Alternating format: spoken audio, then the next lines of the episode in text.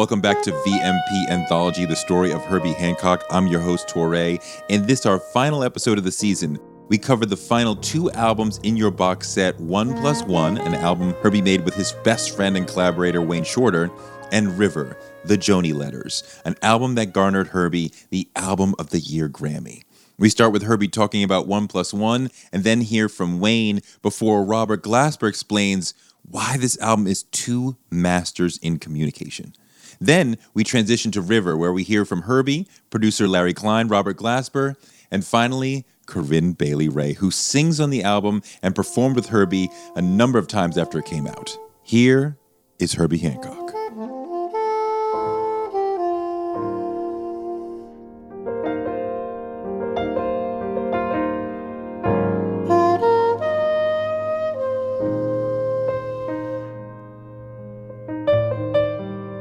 You talk about one plus one?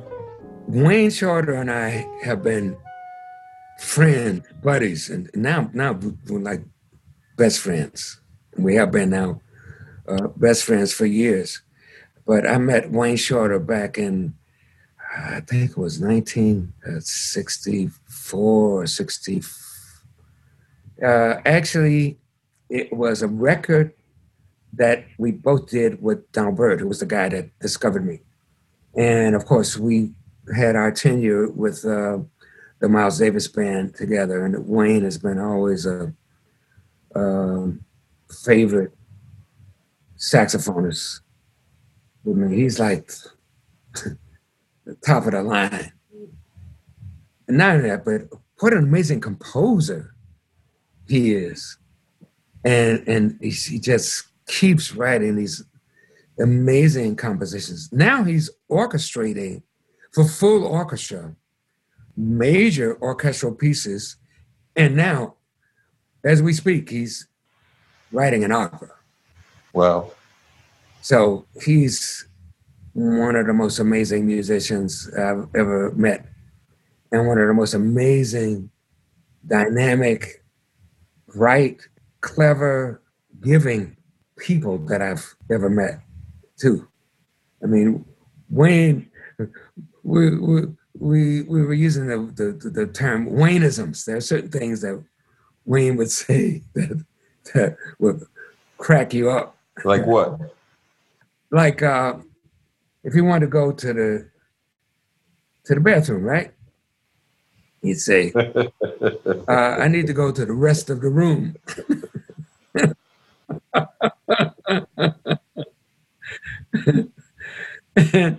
I mean, he's, he, there, there, there are a ton of, of, of of things like that. Wayne Wayne is Wayne's Wayne's really funny and he's he's fun to be around and he can be a man of few words and can leave you like swimming with the idea of like head swimming like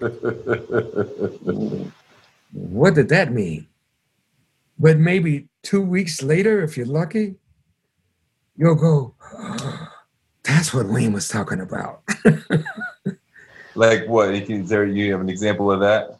He's he's just bright. He's just really bright. And and uh, keeping up with him is is uh, on a verbal level is really rough.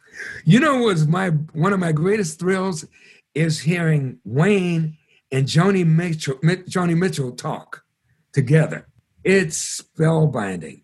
They both speak exactly the same language, and they just leap from. It's almost like lily pads. They leap from one to the next, to the next, to the next because they know exactly where each of them each is going and that's why wayne is on a lot of joni's records and and uh, it's like he second guesses what she needs and, and where she wants to go without him having to think about it.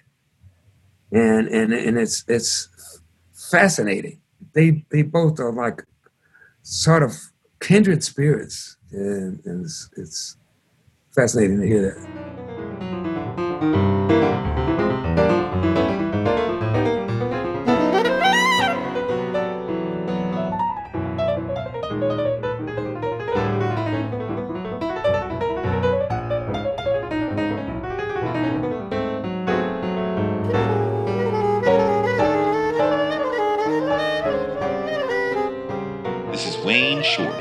Talk to me about One Plus One, the album that y'all did together.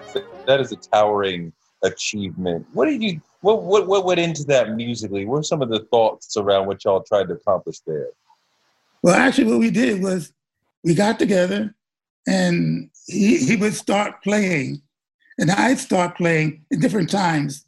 We'd st- we start something together sometimes, like simultaneous, and then we would we would play to see what, what's going to happen, what would happen. This is something that I think we all did at some time when I was a, with John Coltrane. We did that too. He hit something on the piano, like with his elbow, like a tone cluster. Bam! That's Coltrane.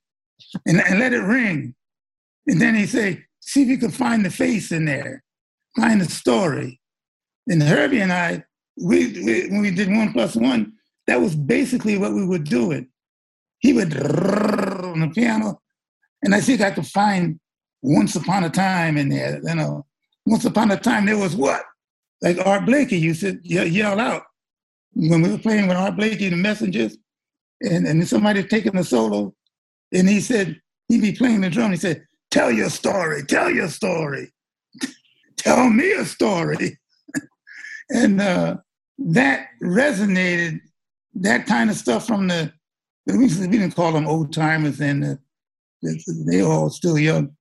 But what we uh what Herbie found out by playing with Miles early that there was not a lot of discussion or really a rehearsal.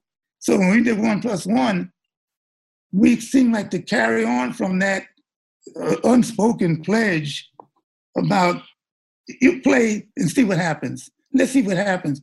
In other words, we we wanted to surprise ourselves instead of have something having something really rehearsed, well rehearsed, and we going out and here we go.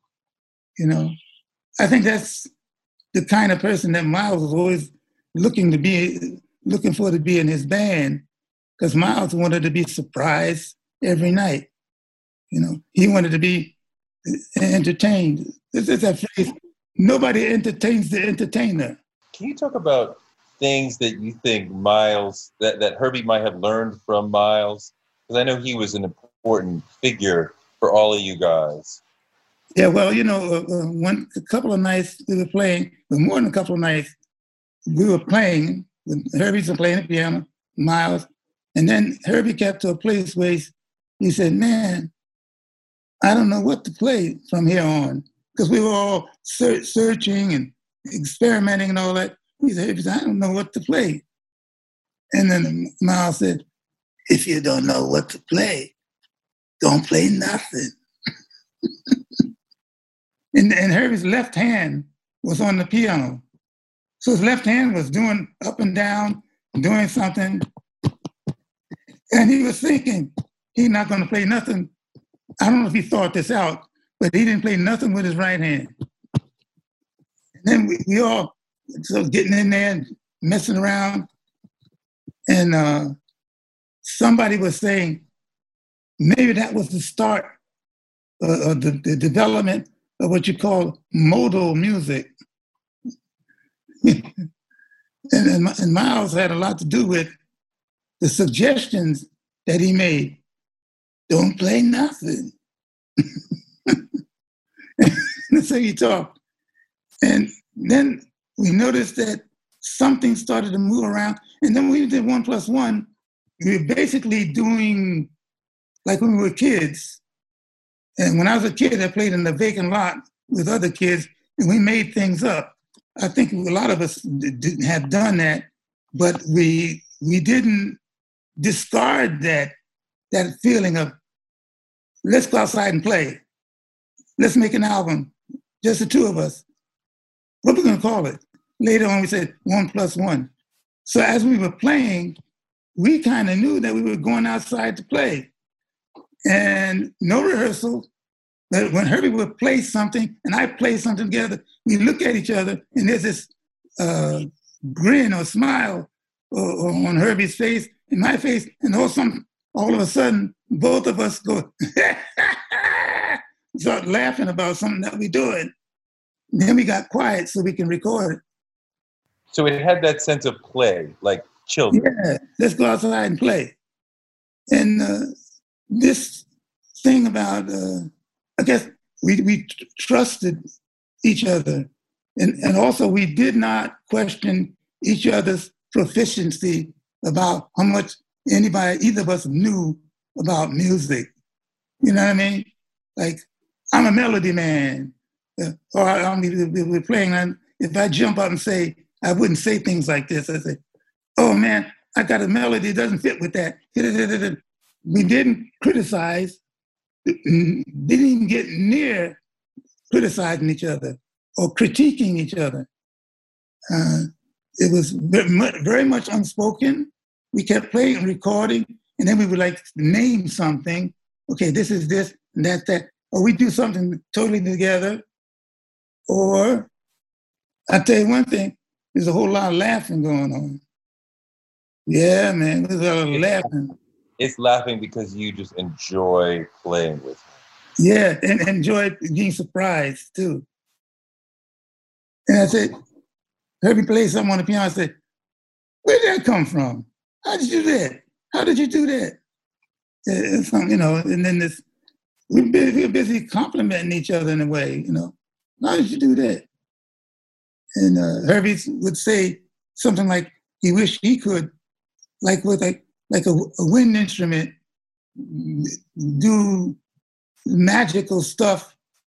And I, I saw him doing it on with two fingers on a piano, like imitating maybe what a snake charmer does or something like that, or doing something that that could go in a movie, you know, some action movie. He can he's really fat on. Damn, you know. So we we uh, we were encouraging each other and knowing that we're going to have something kind of special. And uh, that's what happened with One Plus One. We still have a lot of outtakes that have never been heard. Okay. They're not really outtakes, they're just overload. so we're gonna we're gonna figure out what to do with that at some point. Stuff that's bet the outtakes are just as good as everything else we got. Yeah, but one the one plus one thing did some outtakes, and uh, the, the, the outtakes actually sound like they could be for an orchestra. I mean, like really geared for an orchestra. Uh oh, let's hold on to this. Let's hold on to that. And uh, there's a lot of this stuff is unnamed, and uh, but we know it exists. Herbie has uh, has them in lockdown, but he has nice studio and stuff.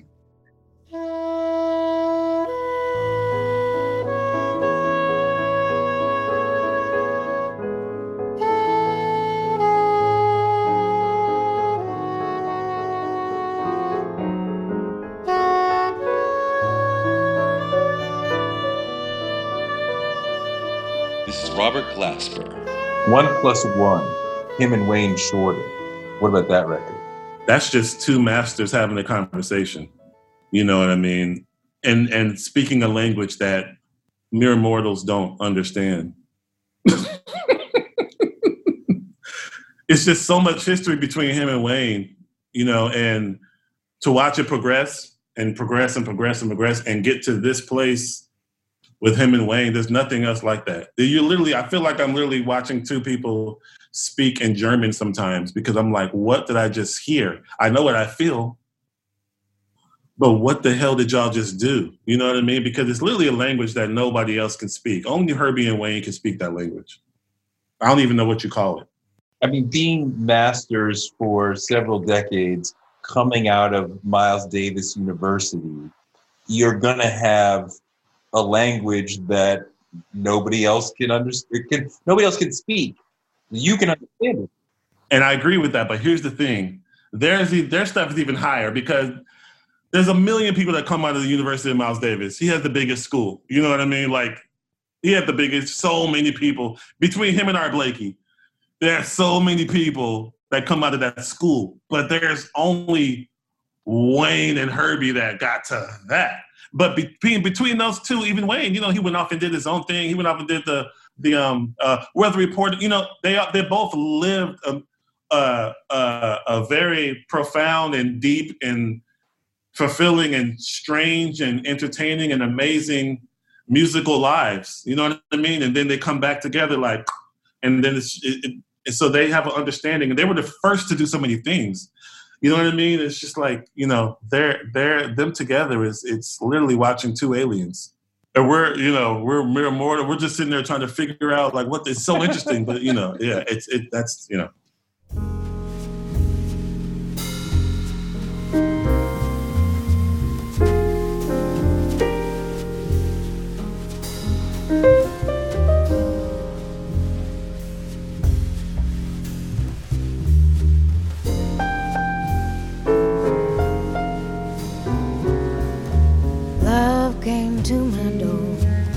Sleeping room. This is Herbie Hancock. Let's talk about River, your Joni Mitchell album, album of the year.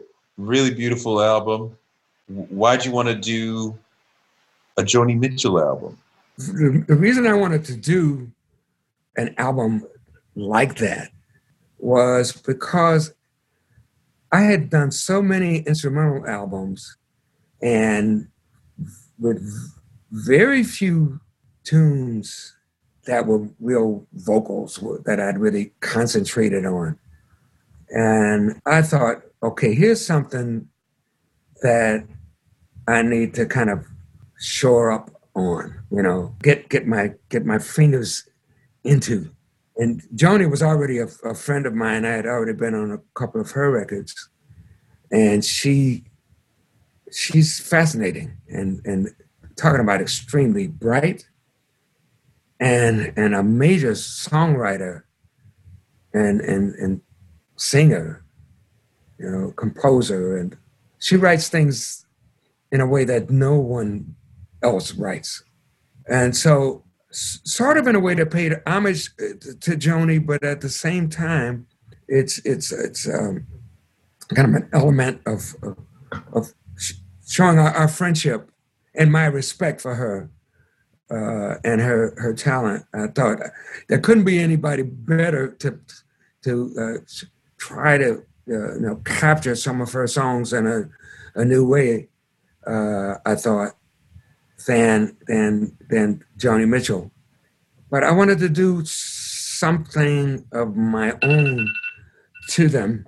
I hoped that she wouldn't object to a new treatment of her pieces that may, maybe she hadn't thought of yet. And and anyway, she she uh, agreed to let me record her, her her tunes, and I was extremely happy about that. And Larry Klein was the record producer who actually had been married to Joni Mitchell at, at one time and, and knew about the history of her songs and I really wanted to concentrate on the lyrics that she wrote and somehow be able to capture the, the spirit of, of the lyrics, the, the story behind them, the uh, of, of feeling behind them that um, kind of merged my own feelings and and and, and Joni's in in in in in some way as as a person who who I adored uh, as a friend and as an artist.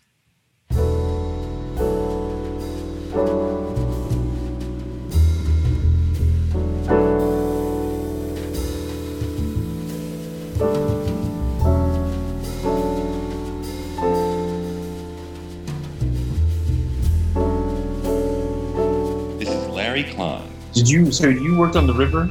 Yeah. What do you remember of the making of that record? I can tell you some different uh, vignettes from it. And I, would say that at one of the early junctures of it, once, uh, it, you know, the idea for the record had been suggested by a woman at Verve Records. And when she mentioned the idea to me, I just thought, how perfect is that? That's that's a great idea. You know, I love that because for me, it tied together so many threads of my life were kind of sitting next to each other in a way if you think about it in a in the way that you know a life contains all these different uh, tributaries. And so I thought that it was a great idea, and and as did Herbie. And when we first got together, the first thing that we talked about, I said, well, well, I think that the first thing that we need to think about as far as selecting the songs that we do is telling us a story and and having the album have somewhat of a allegorical quality to it. And um and he kind of sat there and and he said you know i never have listened much to words in songs. And i just kind of sat there for a second. I said you're gonna have to start now.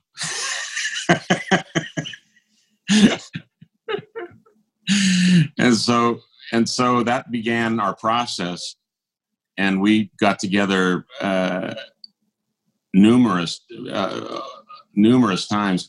I mean what i did was i went through all of joni's songs which of course there are a lot of and and i and i in thinking about how we were thinking of approaching this record with this small unit instrumentation wise and how it would work. I, you know, certain songs to me cer- tended to lend themselves better than others to to this kind of approach and and sort of morphing them into into something not into them being jazz per se, but into a new language. You know, that we were going to create together uh, that was informed by jazz certainly, but but but that was also informed by by her harmonic sensibility and her and her lyric sensibility.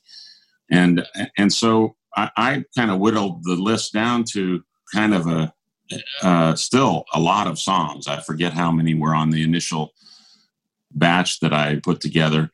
But then the next phase of things was for me to go over and play songs. I had all the lyrics printed out and play all of these songs and kind of go through them with Herbie and talk about them with him and talk about how we would approach them musically and also talk about what the story of that particular song was and what was being dealt with what you know what was the sort of central spine of things that she was getting at in that story and and at least my take on them. And so we went through all these songs and and, and i explained to the best of my ability and to my knowledge and what was going on in in these songs and what underlying philosophical implications were with the what what was going on for her that compelled her to write the songs. And and I you know in some cases I had to kind of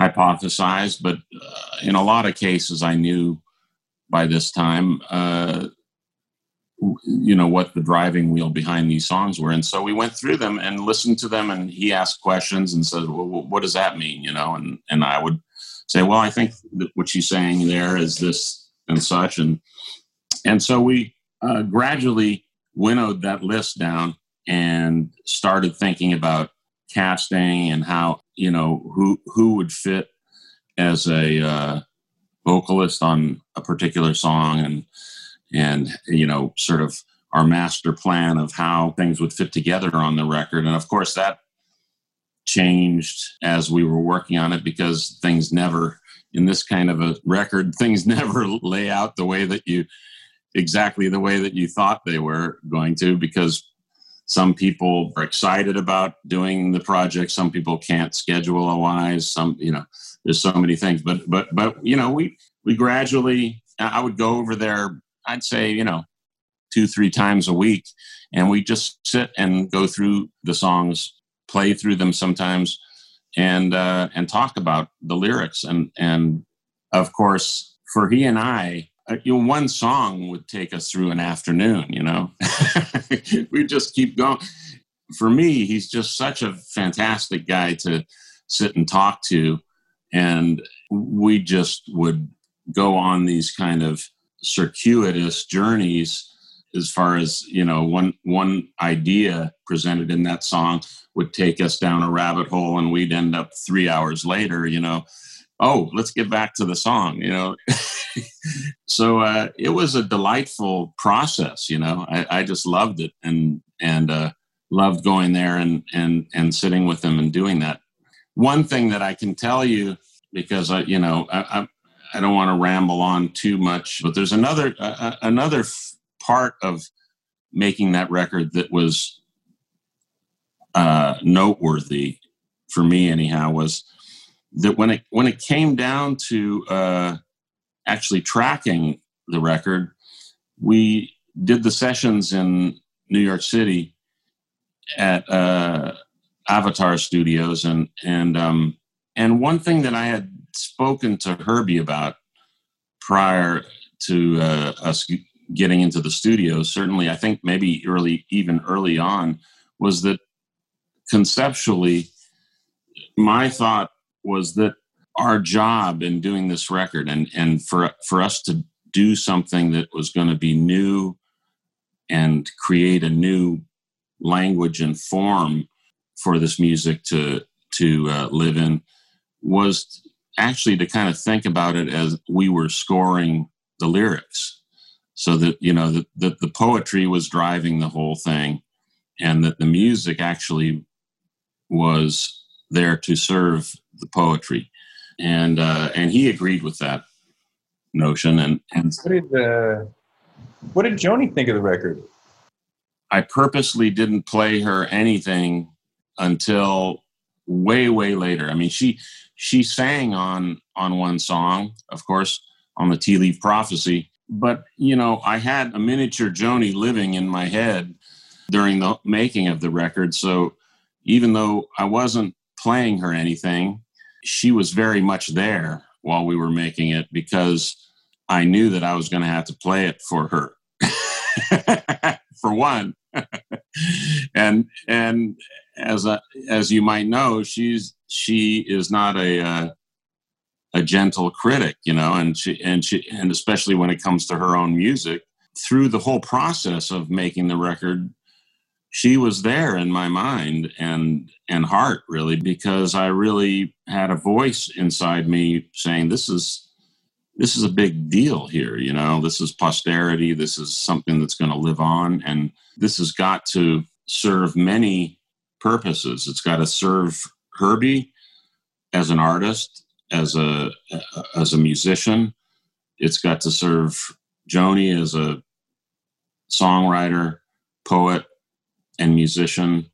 It's got to serve me. I have to be able to be proud of it and feel good about it and represents my work and and so it, that was a lot you know? It, it, was a lot. And, and and i mean she eventually i think she loves i say i think she loved it when she heard it in the end you know but i could i just couldn't have her involved in in any of the decision process because she her nature would be to get in there and start taking things apart and and reassembling them and then it would become her record and then it wouldn't be what it was supposed to be. And so all of this was on my mind throughout the making of the record. And, and I have to say, like that when we finally got to New York and okay, and it's it's uh, Herbie, Wayne, Dave Holland, who was another one of my heroes. These guys were my my heroes coming up musically, you know, and then Vinnie Colaiuta and Lionel Loueke. You know, each day when I w- went to to the studio, I would be just thinking, oh, God, this is the hardest fucking thing that I've ever done. Because when we would start working on a song, you know, Herbie and Wayne have gotten to a place where they really reside on on musical Mount Olympus, you know, and and and they're on a stratum so far above everyone else, to my mind, at this point that that uh, w- when they go into the studio, it's very it's a very spontaneous and kind of in the moment process. And so you can imagine, like, you know, what I prepared very thoroughly. So I, I would get the lyrics printed out and, and, and I'd give the lyrics to, to all the players and I'd go over, you know, we'd listen to Joni's version and I'd talk to them for a second about, about what was going on thematically in the song. And then they would go out into the studio and they'd we might have some musical things to work out, but then they would do a take, right? Eventually we'd get to the point where they would do a pass. And then Herbie and Wayne would look at me and say, That's it, right? And I had to be the one to say, Well, I, I you know, let's look at this and that, and you know that you know she's singing. Listen, in this section, she's singing this line and this line, and it would be wouldn't it be amazing if if things uh, drifted for a little bit in that area, or you know, like th- these kind of thing. There was a, there was work to be done, but I had to be the guy who said to these these three guys, Dave and Wayne and Herbie, no, we haven't got it yet, you know, like, and uh, that was pretty tough, you know, because th- they understood what I was saying and they went along with it, but not always happily. Robert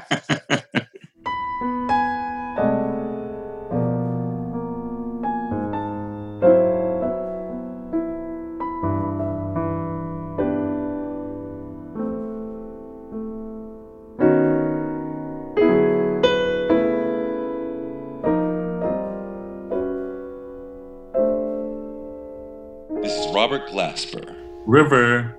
First of all, that's the one where he won. Didn't he win uh, the Grammy, uh, the the big one? He won the big one for that. He won album of the year.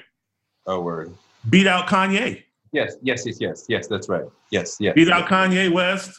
Well, he's the last. That's the last time a black person had won the Grammy for album of the year. So here we go.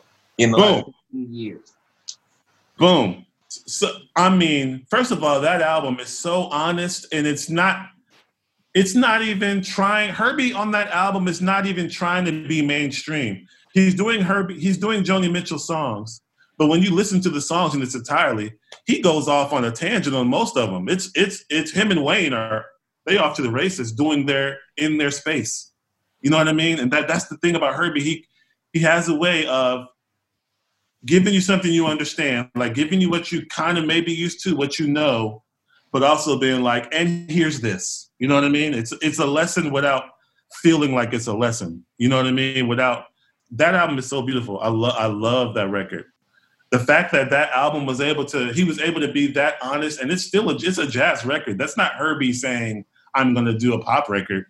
That's Right. actually a jazz record through and through. When you listen to the whole thing, it's jazz all the way through. And for that's when that's the first record, jazz record, to win album of the year.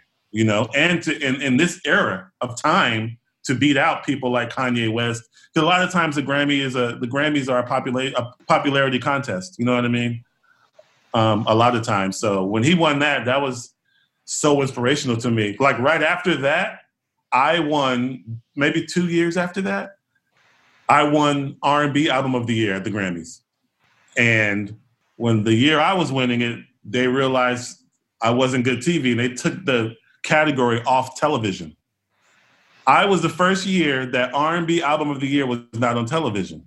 I'm the reason that they took it off because I'm a young black man and I'm on who's this? Who? That's not good TV.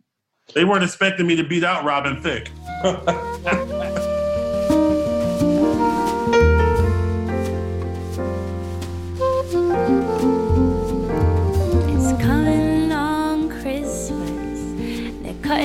trees. They're putting up reindeers and singing songs of joy and peace. This is Corinne Bailey Rae. Can you talk about when you met? When I first met Herbie, I had already recorded River. River had been a, a track that he he had put together, and he and Wayne had played on this song, and it was sent to me. And um, you know, I was very, I was, I felt very humbled about it, and I also understand the context, which was, you know, my record was just coming out, and I think it's good for people to work with other, you, know, established artists to sort of pat that pat someone on the head, a younger artist. And I, but I also thought, you know, out of all the younger artists, he has picked me. You know, I think you always get that imposter syndrome thing. So I was like, but he has chosen me, and I do love this song River, and I'm just going to do, you know, the best job that I can do. But then we got together and we performed at Abbey Road in London. So it was a big day for me. You know, it was one of my uh, earlier experiences of being at Abbey Road and I was recording recording with EMI at the time, so it was an iconic studio. And I remember just sort of walking in, and seeing him by his grand piano and just being aghast. I was like, this really is, this really is Herbie. And then it was like, this really is Wayne Shorter. And we're in this darkened studio. And we remember we just went straight into it. And he played this introduction. I remember being so caught up in the introduction. I described it like, to me, he plays water. It's like the keyboard is just water and he's just sort of touching it. And it's like, it's easy to lose track of the time signature. It's easy to lose track of where you are in harmony. And I remember just hearing this introduction and being so caught up in it. And it's been filmed as well. So I'd be taken, and then the director would say, Oh, that was where you're meant to come in. I don't know where I'm meant to come in because one, he's never going to play it the same. So you do a rehearsal, you think, oh yeah, it was it was this amount of bars, it was this thing, this figure, I'll come in there. This next time he plays it, he's never going to play it the same. So it was just getting ready to that for that, and I think I must have missed my cue about three times because I was so caught up in this introduction. I was just in the music, and, and again because it wasn't the same twice. He has that thing about you know you're never in the same river twice, and, and that's how it is. I think with his with his music, I was amazed by the kind of the constant invention, the just the creativity that was just pour, pouring out of him. You know, we're in a we're filming, so to me that makes me think, oh, this is pretty serious. It's at Abbey Road. It's for a record. It's for a documentary. But he's just got endless. You know, do you want it this way? Okay, now we're doing it this way. Now we're doing it this way. There's just keep. He's just keeping dipping into that river and pouring it out, and there's there's endless amounts in there. So that was my first meeting with him. I played with him at an event for Wayne Shorter in Los Angeles, but the most, the event that stays in my mind the most is when we played in, we played in Paris and we played for the UN. He's Herbie's the ambassador of World Jazz Day, and I think in that context, he's getting people together all the time to say, jazz is this universal language. We all speak speak it. Music is a force that will bring people together for peace. And the gig was incredible, but the thing I remember most was the rehearsal and I don't regard myself as a jazz musician or an accomplished musician in that way, but I felt playing Herbie, I was sort of like dragged up in this spiral kind of vortex, you know? So it's like my skills were here, but playing with him, it was like all these new planes were open. So I could I could sing in a way that I've never sang before. I was free in a in a new way. I was reaching for things that I hadn't had the chance to reach for. So I played River, which we did together for the Joni Letters. But I also played one of my songs. I played Like a Star, which is a song I know really well. But suddenly it was like it was stretched across all these different planes that I hadn't re- recognized before. And Wayne Shorter was was pulling it and pulling it and pulling it up, and then Herbie was making it wide and horizontal and I just thought, you know, th- this is it for me. And I, I had a moment which I've had before playing music. I've had it lots of times, but not not too to to be countless. And one of these times was this was with Herbie, where it was like total transcendence, where it's like, I'm here. This is the rehearsal. I'm here. I'm in this moment there's no past, there's no future. We keep spiraling up and up and up, and I feel unafraid. You know, I, I felt like if this is sort of the end of my life and I kind of breathe out my last breath in this moment, I am into it. You know, I didn't feel afraid at all. And it's so I'm I'll always be grateful to him for all the experience I've had listening to his music, but actually playing with him for giving me this moment where I was able to just lift out of this and be just in the eternal.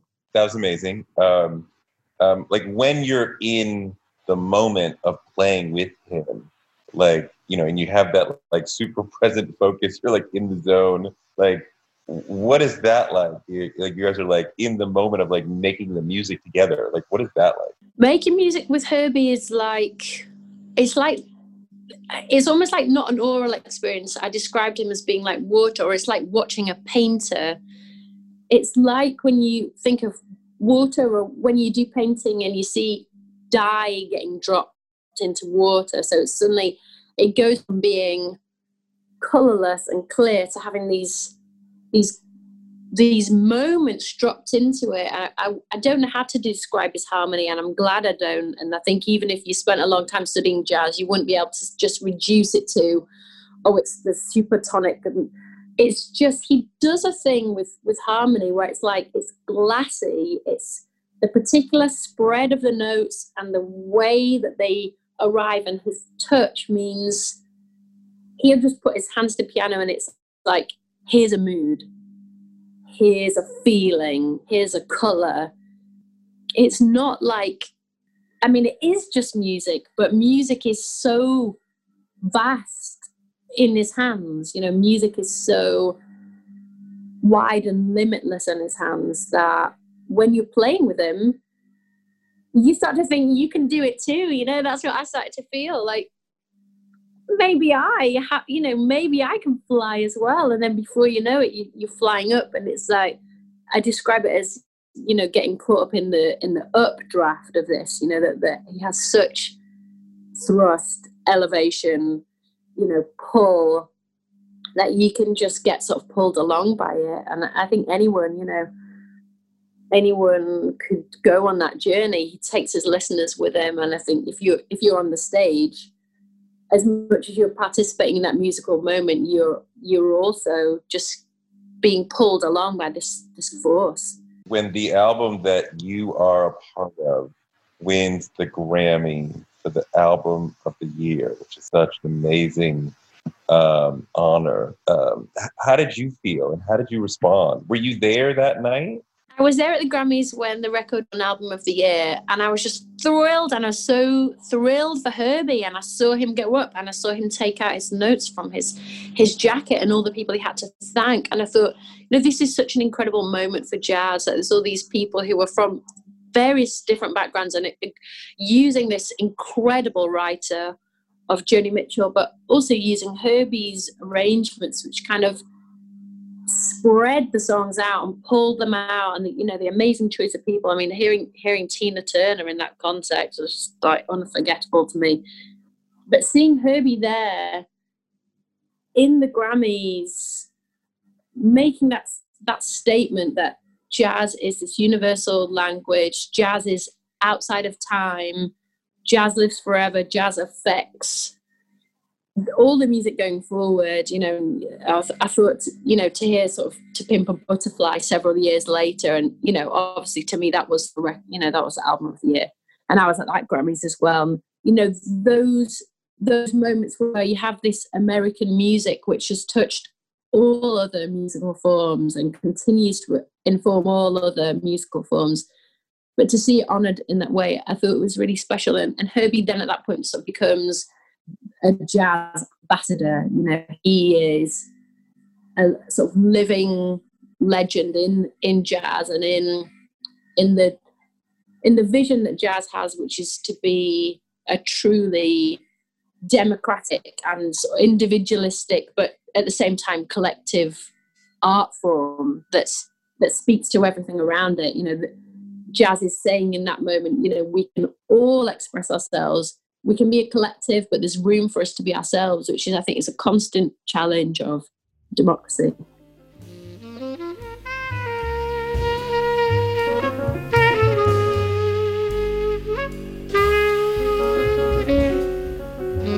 That's it for this episode of VMP Anthology, the story of Herbie Hancock.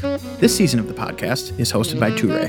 It's executive produced and scripted by Andrew Winistorfer. It's produced by Ben Patterson and Karen and Otis Ratchman. Thank you to Herbie Hancock and all the artists who checked in from their couches via Zoom for this podcast. And remember, listen to more Mwandishi.